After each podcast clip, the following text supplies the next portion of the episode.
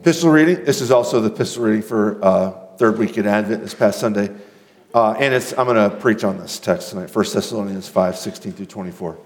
Rejoice always, pray without ceasing, give thanks in all circumstances, for this is the will of God in Christ Jesus for you. Do not quench the spirit, do not despise prophecies, but test everything. Hold fast what is good, abstain from every form of evil. Now may the God of peace himself sanctify you completely, and may your whole spirit and soul and body be kept blameless at the coming of our Lord Jesus Christ. He who calls you is faithful, he will surely do it. Okay, if you could uh, keep your bulletin open to 1 Thessalonians 5 16 through 24, and let's talk about that for a few minutes. Whenever there's a small crowd, I like go from preaching mode to like more conversational mode but I, I talk twice as long. So this could very easily could be a, a 50 minute sermon.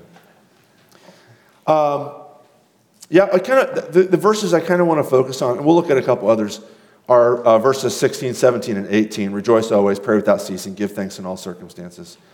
And uh, talk about what does that mean. Now, when you first look at this, it's maybe not super clear why this would be an Advent text. There's not anything in here about waiting for Jesus' return uh, or anything like that. But in 1 Thessalonians, uh, let me just uh, kind of reset where 1 Thessalonians is at, and maybe this will help make a little bit more sense. In 1 Thessalonians 4, um, Paul tells them, don't freak out because people who you love, who are Christians, have died. Don't freak out that they're not left out now just because they've died. When Jesus returns, he'll raise them up first. So be comforted. Uh, those people, the, our, our friends and loved ones who have died before us, will get raised from the dead when Jesus returns. Uh, and then in 1 Thessalonians 5, he talks about the return of Jesus again. He says, You don't need to freak out about this. This is the, this is the text where he says, uh, The day of the Lord, Jesus coming back, he, he'll come back like a thief in the night. But not for you guys, he says, because you, you're, you're ready for this. So stay sober and be prepared, be ready. And so th- this is what he's been talking about is the second coming of Christ. And here at the end, he's kind of grappling, I think, with a little bit of this. You, you know, he's telling them, just wait, you know, stay awake, be sober. Um, but he knows that, like, waiting for the new creation, waiting for everything to be fixed, waiting for Jesus to return and make all things new, that it's definitely frustrating at times because everybody Every human being has a sense that things aren't the way they should be. Christians know that too, but they also have this notion that it is going to be fixed in the future. It is going to be fixed in the future. So the, the, the conflict between those two things, the reality of this is things are kind of crummy, but things are going to be made new when Jesus returns. Those realities butt heads sometimes and create conflict. And here at the end, Paul just wants to say, rejoice, pray, give thanks. And the key thing that, that combines these all, I mean, you can, I don't have to tell you guys this, you, you know English, you can read, is this notion of always, rejoice always, pray without ceasing, don't stop praying, and give thanks in all circumstances. Always give thanks. So it's this like, keep on keeping on, keep on rejoicing, keep on giving thanks, keep on praying.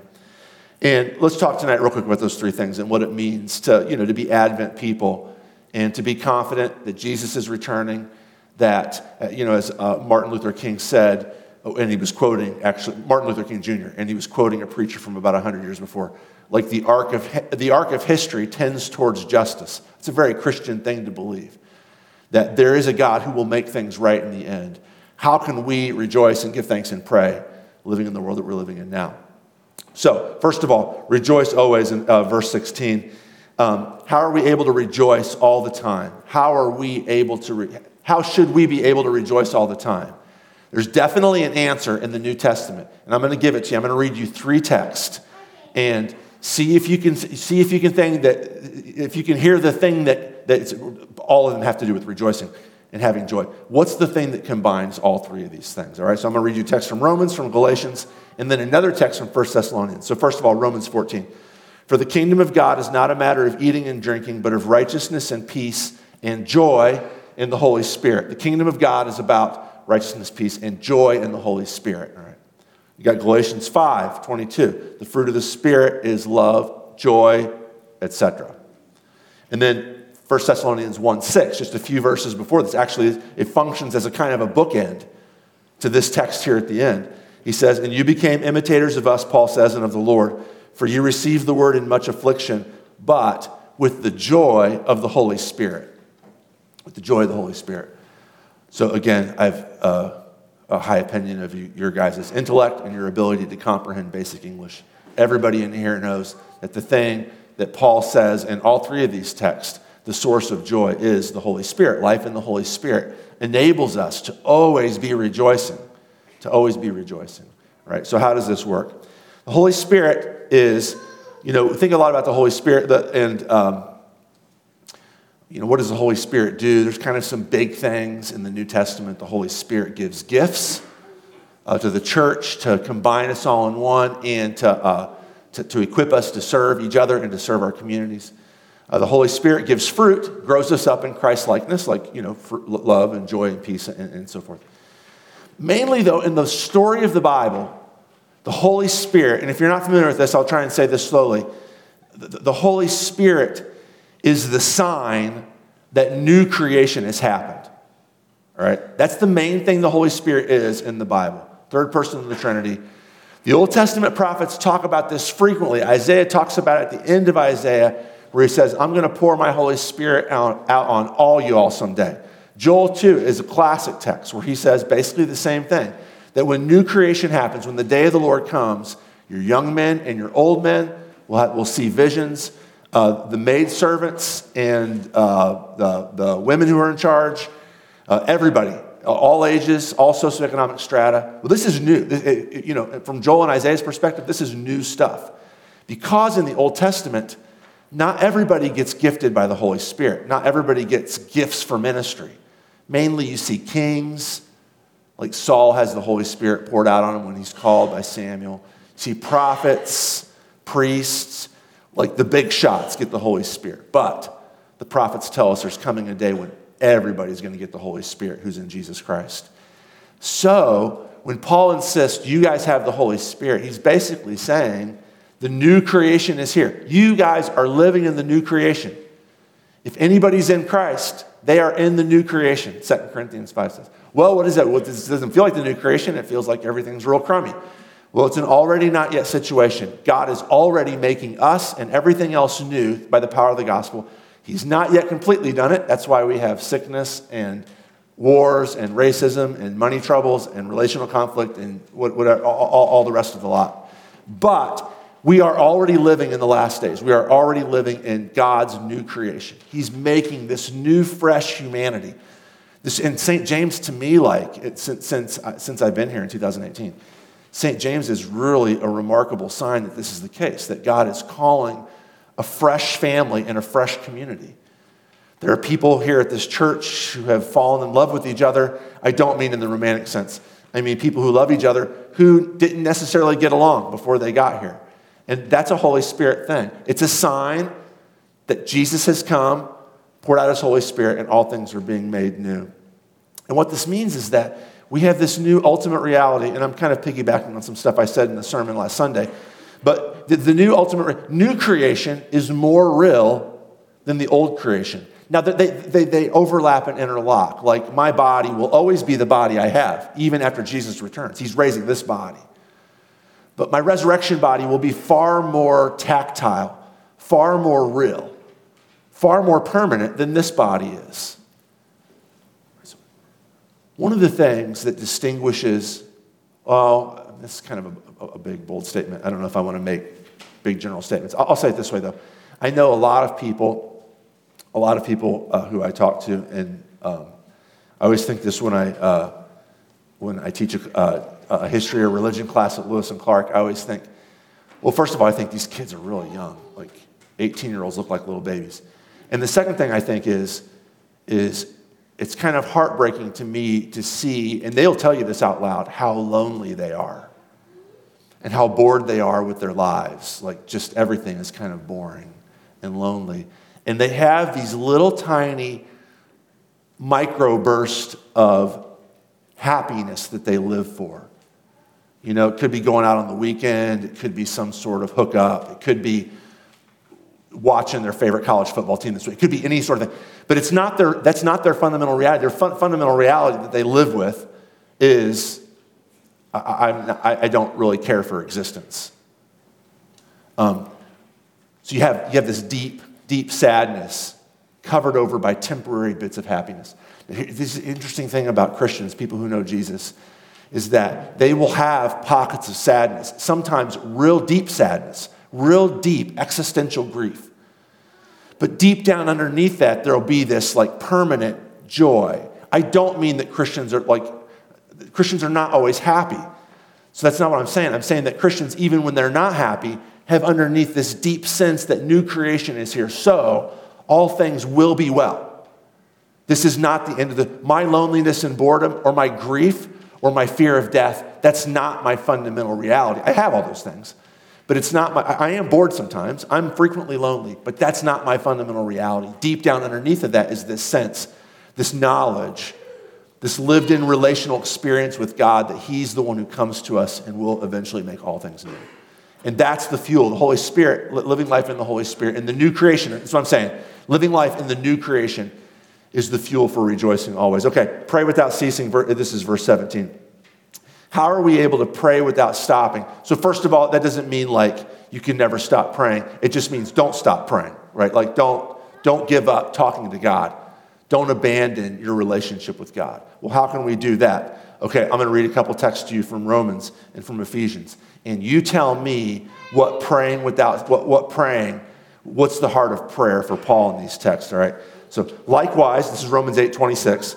Likewise, the Spirit helps us in our weakness, for we do not know what to pray for as we ought, but the Spirit Himself intercedes for us with groanings too deep for words. Okay, where does prayer come from in Romans 8? And the answer is same, thing, same place joy comes from life in the Spirit. The Holy Spirit, even when we don't know what even when we have no words to pray, the Holy Spirit is groaning in us, through us, for us.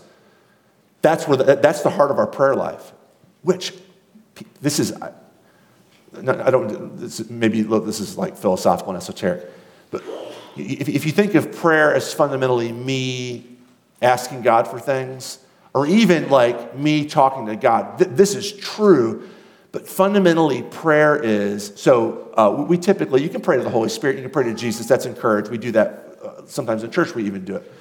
Typically, though, we pray to God the Father. We pray to God the Father in Jesus' name, which is a fancy way of saying that we go into his throne room, into his presence because of what Christ has done for us, because being united to Christ. We go in with our brother, united to our brother Jesus. And then Paul says in Romans 8, when we do pray, it's the Spirit who's praying through us. So what's happening is, is that when you pray, it's the Holy Spirit praying through you, groaning through you in the person of Jesus to God the Father. So what's really happening is the Father, Son, and Spirit are having this conversation that they've been having for infinity past and into infinity future. And what prayer is, is just us getting invited and pulled in to be a part of it, to participate, to add our own voice to the conversation. It's like going to the coolest party with whoever your version of a celebrity is or a famous person that you'd want to talk to. You know, the, the, uh, the, the, golf foursome, the three people that you'd want to play golf with for any time in history, to go into that conversation. But it's even better than that because it's the three people at the heart of the, the, the heart of the universe Father, Son, and Holy Spirit. And being invited to this party and being invited over to hang out with us and join this conversation with us. That's what prayer does because prayer is in the Holy Spirit. Now, what, what, what's important about this? If we have the Holy Spirit, so in the Old Testament, let's go back to the Old Testament, not everybody had the gifts of the Spirit. Also in the Old Testament, were you always in the special presence of God in the Old Testament? No, you weren't. You had to go to the temple for that, right? I mean, God's everywhere, yes, but his special presence is in his house in Jerusalem. Well, now that the Holy Spirit's come, Paul says that we are the temple of the Holy. You have the Holy Spirit, you are now the temple. In Jesus, we're the temple, which means you don't have to go anywhere to be in God's presence. Everywhere you are, you are in God's presence. Everywhere you are, you are queued up for prayer. And basically, all this is he, what he's saying is, is like, God's always with you. You're always in the presence of God. You're always in the temple because you are now the temple of the Holy Spirit yourself. So just don't stop praying. If you and I were to hang out, let's say we decided we're going to hang out all day, and, and I come over to your house early in the morning, like nine o'clock. That's, I wish that was early. But I come over in the morning and we sit down and we have a bowl of cereal together, and then we go take a walk, and then we go play golf, and then we do some yard work, and then we come back and we watch TV, and not once during the day do either of us say anything to each other. That would be weird. Like if I'm with you for more than 10 seconds and nobody says anything, it starts to get awkward. This is what Paul is saying. God is always with you. Stop making it awkward. Just talk to him. Pray without ceasing. Okay. Uh, uh, third thing and final thing give thanks in all circumstances. Verse 18. How are we able to give thanks for everything? What do you think the answer is going to be? I'll give you one text here 1 Corinthians 14, 16. When you, it's talking about life in the church, when you are praising God in the Spirit, the inquirer, the seeker who's there in church with you, will be able to say amen to your thanksgiving. So again, 1 Corinthians 14, Paul connects thanksgiving with life in the Spirit. Thanksgiving is life in the Spirit. If we have the Holy Spirit, which means we're living in the new creation now, then everything is, don't hear what I'm not saying, everything is fundamentally good. I don't mean that all of life is good. Again, there is deep grief, there's deep loneliness, there's mental health issues, there's physical pain that you can't shake that's chronic. There's relational separation and conflict that gets in the way of happiness. But even when that's the case, everything is still fundamentally good because new creation guarantees that, like Romans 8 says, all things work together for good to those who love God. That's, I, I, I hate the, it's almost like used flippantly now, and I got to be careful how I say that, except just to say I'm not denying pain. I'm not denying the brokenness of living in an Advent world. But everything is still fundamentally good. If God's in charge and the new creation's on its way, He's completely in charge. Right? So this is C.S. Lewis quote that's pretty good about that. He says, We ought to give thanks. He's talking about Thanksgiving. Lewis says, We ought to give thanks for all fortune. If it's good, because it's good. If good stuff's happening to you, give thanks to God because it's good. If it's bad, though, because it works in us patience, humility, contempt of this world, and the hope of our eternal country. But either way, it's good, fundamentally. It's good fundamentally. High school students, this is, uh, I, I, just, I preached in chapel at Mel's this week. I just used this illustration, so excuse me, I'll do it again. Some of you have heard it before too. So I had a cat when I was a kid, that, a stray that came over. My, I won't tell the whole story, but my mom had to, uh, my mom uh, fed that cat, would give that cat uh, food, right? That's what you do with a pet.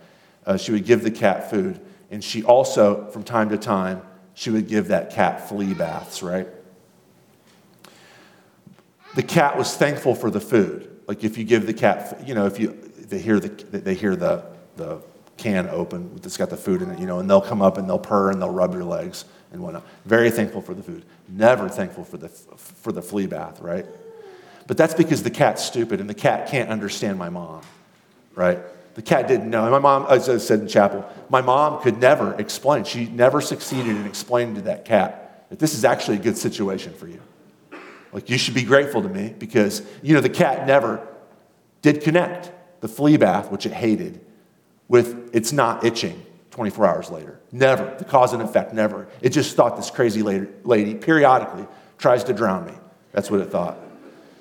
But that's just because the cat can't understand it's because the cat can't understand my mom.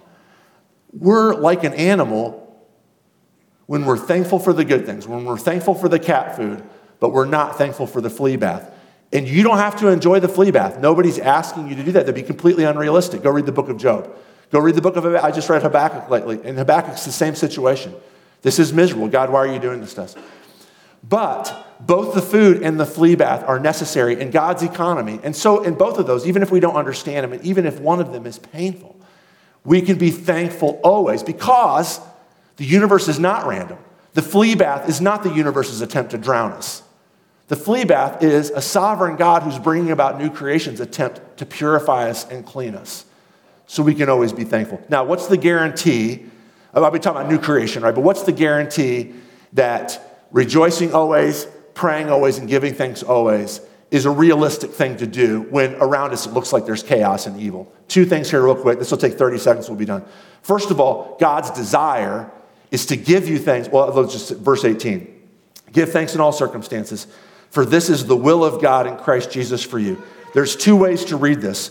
One is the way that I read it in church growing up. You should rejoice, you should give thanks, and you should pray because God's telling you to do it. It's God's will for you. Okay, but God's will doesn't just mean like He's making these rules you have to follow. God's will is what He wants, God's will is His heart. God wants, in other words, it's, another way of saying, God wants you to be joyful. He wants you to be happy. God wants you to talk to Him. He wants you to pray. He wants to have a relationship with you. God wants to give you things that would bring thankfulness from you. See, our God is a good God. And whether it's cat food or a flea bath, what He does is He does to make us happy. And the flea bath doesn't do it right away, but it does it the next day. And so we can rejoice because He's a God who likes it when we're happy with Him. We can pray and talk to Him because He's a God who likes talking to us, He likes hanging out with us. We can, uh, uh, uh, we can be thankful because He's a God who likes to give us good things to be thankful for. That's the first thing, is God's desire is for this. And the second thing is it's God's mission. Last line and we'll be done. Verse 24, we haven't looked down this far in the reading. He who calls, he's talking about God's guarantee that he's going to sanctify us completely. He who calls you is faithful, he will surely do it. He's going to bring about new creation. He wants to do it, and he guarantees that he will do it. He is creating a world where joy, relationship, and thankfulness are an everyday occurrence. So let's trust him for it, even though we don't see it yet. Let's trust him for it because he's bringing that to pass. All right, let's pray, and then we'll, um, uh, I think we're taking up the offering or something like that. Father, thank you for loving us and for being good to us. Thank you for, thank you for being not a vindictive God. Thank you for being uh, not a pagan God who demands us to sacrifice for you. But we, we praise and thank you, Lord, for being the kind of God who wants us to rejoice and does things so that we can rejoice, who wants a relationship with us and wants us to be thankful and does things for us and to us to cause us to be thankful. We pray this in Jesus' name. Amen.